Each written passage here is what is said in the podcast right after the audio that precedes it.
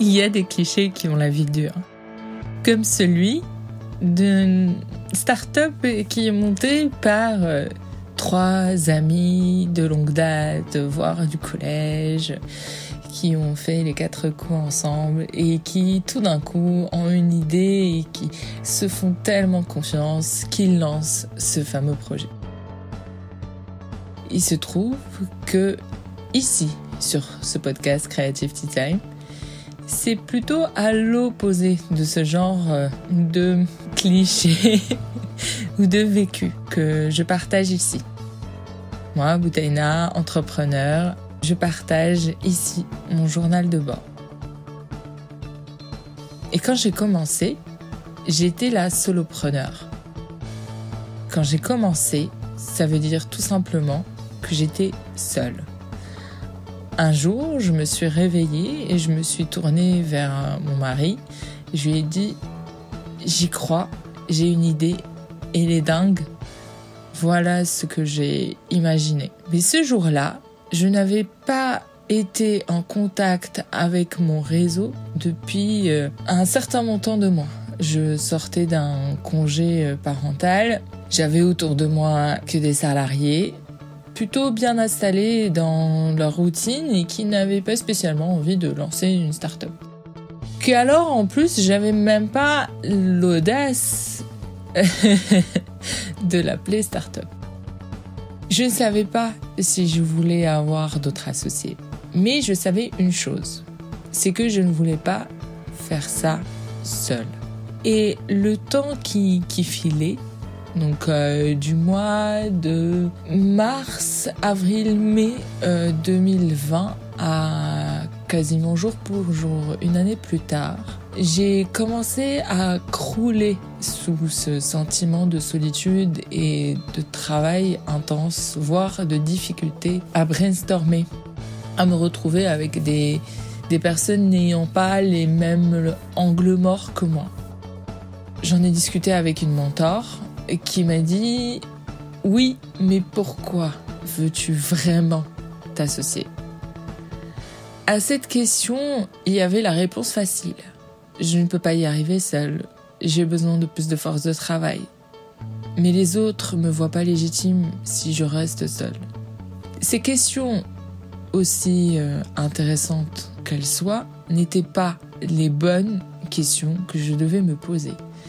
Cette mentor en particulier m'a gentiment rappelé ça. Et euh, il faut dire que quelques mois plus tard, euh, durant l'été, quand je me suis reposée et que j'ai réussi à y voir plus clair, j'ai compris quelles étaient les bonnes questions.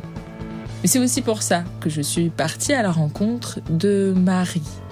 Marie Geneviève est la cofondatrice de Caravelle. Mais c'est pas une cofondatrice classique. Elle n'a pas commencé au tout tout tout début avec l'initiateur du projet Caravelle. Caravelle est un projet de fintech que, a priori, Marie n'aurait pas eu l'idée d'aller le faire. A priori seulement.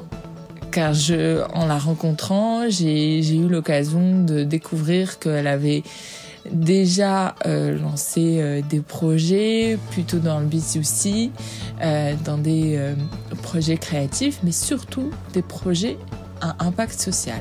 C'est en discutant avec elle que j'ai compris quel associé je devais chercher, pour quel profil, pour quel projet, pour quelle mission et pour quel périmètre. Oui, j'avais des angles morts, mais ça devait aller au-delà de mes simples angles morts, parce que eux aussi, ils allaient euh, évoluer avec le temps. Mais voilà ce que m'a dit Marie.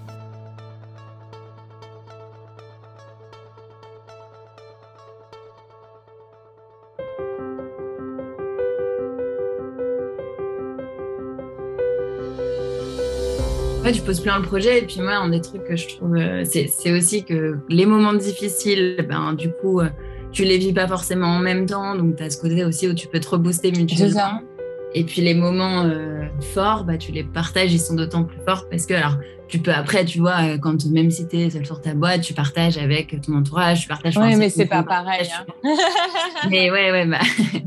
Là, c'est voilà, tu as ce côté aussi où du coup, je trouve que c'est décuplé parce que tu as, ce partage aussi à plusieurs. C'est ça. C'est normal, c'est l'expérience humaine. Et euh, après tout, comme tu nous as touché un mot sur euh, l'épicerie créole, est-ce que c'est pas un grand écart en termes de marché? Parce que du coup, l'épicerie créole, c'était plutôt un marché de B2C e-commerce. Là, pour Caravelle, vos clients directs, c'est particuliers et entreprises, mais c'est un peu moins euh, de e-commerce. Comment tu vois les choses?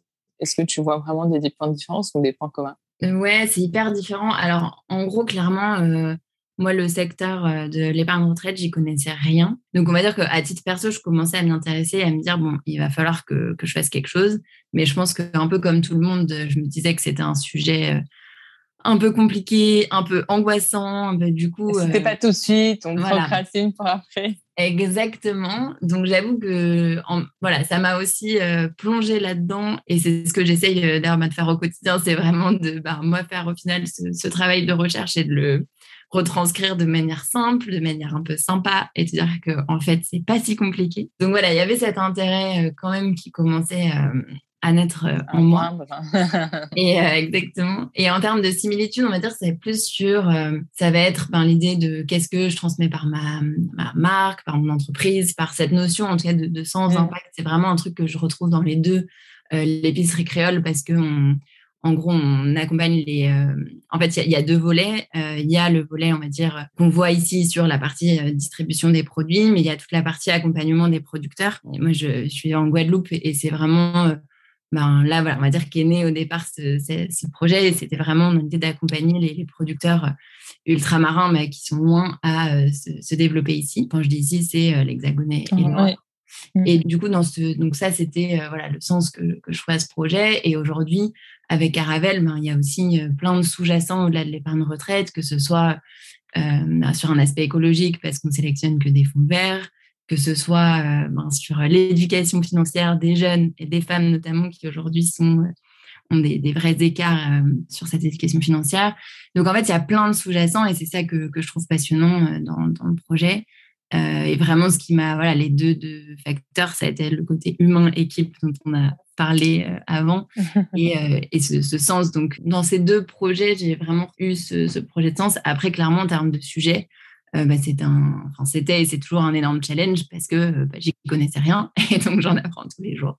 Honnêtement, bah, tu vois, moi j'ai fait un stage aussi aux États-Unis et c'est exactement, tu vois, je bossais dans une petite boîte, euh, on était cinq et pareil, en fait, je me suis rendu compte de, déjà, tu vois un peu tous les maillons de la chaîne, donc ça te paraît pas si, enfin, bien, si compliqué, oui et non, mais voilà, tu vois le côté un peu, bah, en fait, concrètement, telle action, et en plus, je trouve qu'il y a aussi une autre dimension culturelle, et c'est hyper vrai ce que tu dis, et ceci sur le rapport, je trouve, à l'échec. Et en France, on a vachement l'impression que bah, si tu montes une boîte et que euh, ben, tu la revends pas euh, super cher et que enfin, c'est un échec, alors que non, déjà, quoi que tu fasses, tu apprends, que ça t'apprend pour la suite. Enfin, on a, sur l'entrepreneuriat et surtout, je trouve que ce rapport à l'échec aussi, il est hyper différent et il est assez inhibant en France.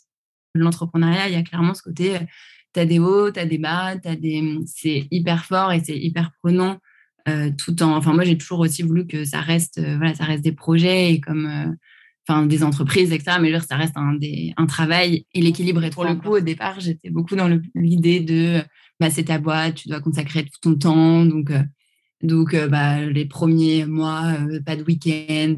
Et en fait, très vite, euh, je me suis rendu compte que enfin, c'était pas efficace, que déjà, moi, c'est parce que. Alors, je pense qu'il y a peut-être des gens à qui ça convient très bien, mais moi, j'ai besoin de moments de pause, j'ai besoin de vacances, j'ai besoin de week-end, j'ai besoin de voir mes, amis, j'ai besoin de passer du temps avec ma famille. Enfin, clairement, voilà, de ce côté-là, je pense qu'il il faut se connaître, mais en tout cas, moi, je sais que j'ai besoin aussi de ces moments-là. En fait, tes moments de pause, de toute façon, tu puises au final une, une, énergie et une bah, créativité, si, on continue dans ce sens-là, dans ces moments où euh, justement tu fais autre chose et t'es pas euh, devant ton ordi à répondre à des mails ou à faire une presse ou à faire. Euh, et ouais, je pense que c'est. Enfin, c'est là où je dis, je pense que c'est important de se rendre compte aussi de ce qui nous nous apporte. Enfin, je sais que voilà, on n'est vraiment pas tous fait pareil et que et que chacun va hum, prendre à se gérer. Mais en tout cas, je trouve qu'il y a une pression sur le fait de, ben, c'est ta boîte et si t'es pas focus dessus euh, tout le temps, ben, en fait, euh, tu vas pas avancer assez vite, tu vas rater des opportunités. Et je trouve qu'il faut arriver à se détacher de ça parce que, encore une fois, ça convient peut-être à certains.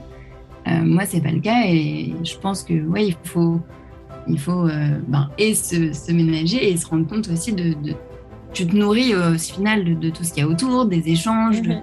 et c'est hyper important de garder ça en tête.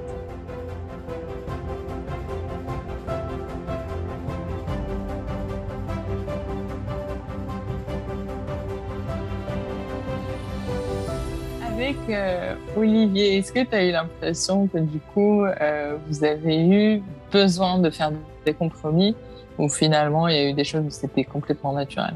Bah, je pense que, enfin, clairement, il y a besoin de communiquer. Enfin, ça, c'est, euh, je pense que dans tout, enfin, dès que tu travailles, mais même quand tu travailles pour toi, avec tes partenaires, avec tout, enfin, le fait, moi, je crois vraiment au fait que la communication, c'est vraiment la base. Et pour le coup, une des forces, je pense, qu'on a au sein de l'équipe aujourd'hui, c'est que on peut vraiment tous dire, alors, euh, enfin, une de nos valeurs fortes, c'est vraiment la bienveillance et c'est vraiment quelque chose qu'on essaye de mettre euh, en pratique au quotidien. Et c'est pas de la bienveillance au sens de, du coup, on, se protège de tout, on n'ose rien dire. C'est vraiment, on est, on est euh, voilà, transparent, toujours dans une logique d'aller de, de l'avant. Mais clairement, clairement, non, il y a besoin d'ajuster, il y a besoin de se dire, ben, parce que même si on se répartit les rôles, ben, il y a toujours des moments de de mais alors, ça, c'est plus à toi de le gérer ou plus à moi. Il y a toujours le fait de, de, voilà, prendre sa place tout en, tout en allant. Ménageant l'ego d'Olivier ou pas? Non, mais pour le coup, je pense pas qu'il y ait vraiment une question d'ego. Et ça, enfin, moi, vraiment, euh, ce que je, te disais rapidement euh, au départ, mais c'est vraiment justement, enfin, humainement, moi, c'est un des. Je sais pas, c'est un des trucs, c'est à la fois un peu bateau à dire et à la fois, enfin, si ça fit pas avec la personne, c'est c'est pas possible. Et pour le coup, c'est vraiment pas une question d'ego. C'est vraiment plus une question de voilà comment on se dit les choses, comment on les entend. Et pour le coup, euh, il entend tout à fait les choses et on, peut vraiment voilà tout se dire. Donc euh, donc de ce côté-là, je pense pas qu'il y ait vraiment trop de questions d'ego. Et euh, ouais, voilà. C'est pour moi, c'est vraiment plus une question de d'arriver à dire les choses comme tu les ressens et euh, de manière constructive, tout en faisant passer les messages, parce que après, c'est comme dans toute relation, je pense, humaine, bah oui. Ouais, complètement, complètement. Non, mais... mais nous, un des trucs, tu vois, qu'on a essayé de mettre en place, et je pense qu'on avait fait entre nous, et que là, on essaye de mettre en place, enfin, qu'on met en place, euh, vraiment. de manière plus formelle. Ouais, c'est euh, bah, tu vois, de se poser, et je pense que toi, toi tu l'as peut-être fait déjà pour toi, mais au-delà des, des, valeurs et des mots qu'on met derrière, c'est vraiment de le traduire en, en actions concrètes. Et nous, je sais que bah, là, tu vois, typiquement sur la partie recrutement, ça aide vachement sur. Euh, bah, en fait, OK, par exemple, nous, on considère une de nos valeurs, c'est l'humilité. Mais c'est pas juste un mot et c'est pas juste de se dire, OK, ben, est-ce que est-ce que tu es humble? C'est vraiment de se dire, on pose d'ailleurs jamais cette question. C'est vraiment plus sur euh, les réponses, les attitudes, les comportements, de se dire, bah voilà, concrètement, euh, en action. Comment tu incarnes. Ouais, exactement. Et ce que ça représente et ce qu'on cherche chez quelqu'un? Là-dessus, je ne sais pas si toi, c'est quelque chose que tu arrives à faire euh, dans, ta recherche d'associés ou dans tes échanges. Mais parce que parfois, je trouve que tu peux avoir une discussion super intéressante avec quelqu'un. Et en fait, ben, ça va pas. Tu le sens, mmh alors tu le sens pas forcément direct. Mais y a certains petits trucs où tu vas te dire, bah ouais, mais dans le travail, ça risque de, mal se passer. Alors, tu, tu le sais pas toujours et c'est pas une science exacte, loin de là. Mais en tout cas, je trouve que déjà de le mettre vraiment en tant qu'action, et nous, typiquement, bah, tu vois, pour sur cet exemple-là, une des, enfin, entre guillemets, un des comportements, bah, tu vois, c'est pas d'écouter euh, les feedbacks, c'est bah, éventuellement aussi d'en faire. Enfin, tu vois, il y, a de la prise de recul, il y a de. Mais voilà, typiquement sur ce côté écoute, bah, c'est un des points. Parfois, tu parles à des gens et ils vont sans doute pour bien faire, tu vois, mais rebondir, se couper la parole. Bah, typiquement, c'est des trucs, euh, pour nous, c'est clairement des no-go. Et c'est intéressant, vous avez deux profils commerciaux et le troisième, il a quel profil? Euh, alors, il s'occupe beaucoup plus de tout ce qui est tech, euh, produit. Après, euh, il se forme énormément par lui-même. Pour le coup, ça m'impressionne vachement. c'est, voilà, on va dire qu'il s'auto-forme beaucoup. c'est pas mal du terrain. Mais voilà, profil plus tech, quoi.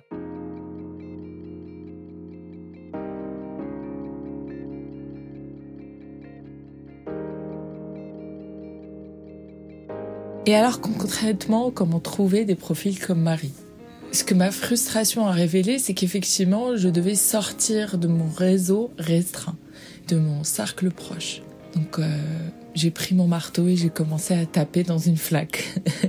C'est la blague pour dire qu'en fait, j'ai commencé à poster de manière assez euh, frontale euh, plein d'annonces, plein de, posts, plein de publications sur euh, les réseaux classiques, donc LinkedIn, Instagram, Facebook, et des réseaux plus spécialisés de niche qui s'adressaient particulièrement à des personnes qui étaient à la recherche de ce genre de projet. Je peux vous mettre en autodescription l'un d'entre eux qui s'appelle cofondateur. Mais il se trouve que euh, durant ce process, il a fallu faire le tri parce qu'effectivement, euh, je présentais mon projet à chaque fois que quelqu'un euh, me suscitait l'intérêt pour celui-ci, mais il fallait aller au-delà. C'est plus qu'un process de recrutement. Et c'est là où il y a eu quelques déceptions, pas mal de frustrations. Mais ce que rappelle en fait Marie à juste titre, c'est que ils font une capacité de séduction, mais aussi d'écoute, d'écoute active sur les besoins de ce futur co-associé.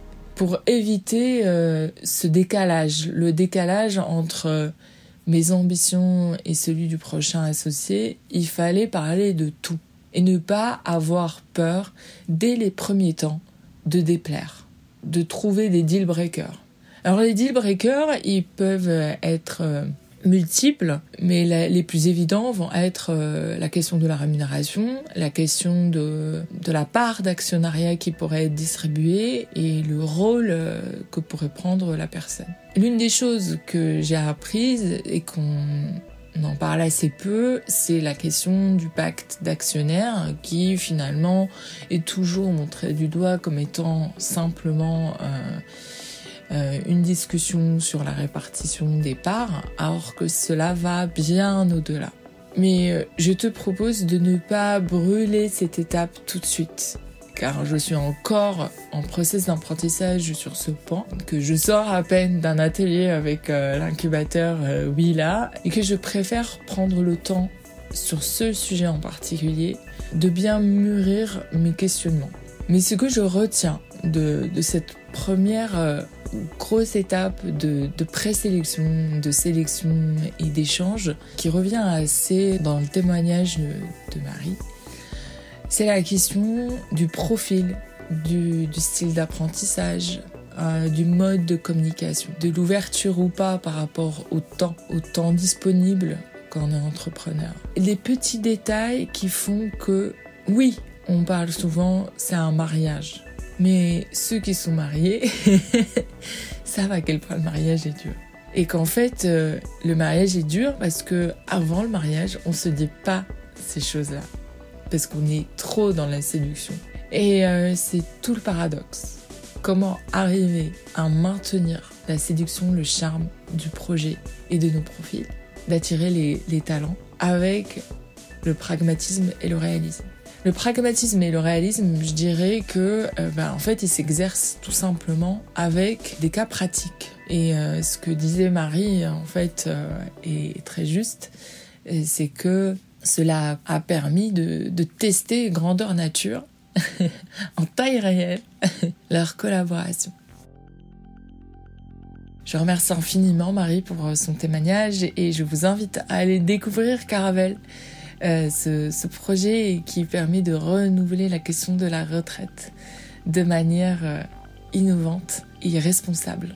J'espère que cet épisode t'a aidé aussi à trouver des réponses concrètes et à visualiser les étapes qui concernent l'association, t'aider vraiment ses prémices. Je suis en cours de discussion avec euh, deux profils que j'adore et pour lesquels je, je, suis forcément un peu inquiète parce que tant que c'est pas fait, c'est pas fait. Mais c'est aussi la part de plaisir dans ce que je fais. C'est la découverte et l'apprentissage. Ce goût de l'inattendu, de la surprise. Et typiquement, si un associé n'a pas ce, ce plaisir à l'inattendu, c'est compliqué de, de s'associer dans un projet comme cela. Je vous dis à très vite pour un nouvel épisode de Creativity Time, le journal de bord d'une entrepreneur pas comme les autres. Et le prochain épisode, a priori, car j'aime bien cultiver les surprises, sera sur la question du temps, la disponibilité du temps, de la priorisation et euh, de bien placer son énergie. C'est peut-être parce que c'est aujourd'hui un jour de pleine lune que j'enregistre que je pense à l'énergie. Enfin, on découvrira au prochain épisode. À très bientôt.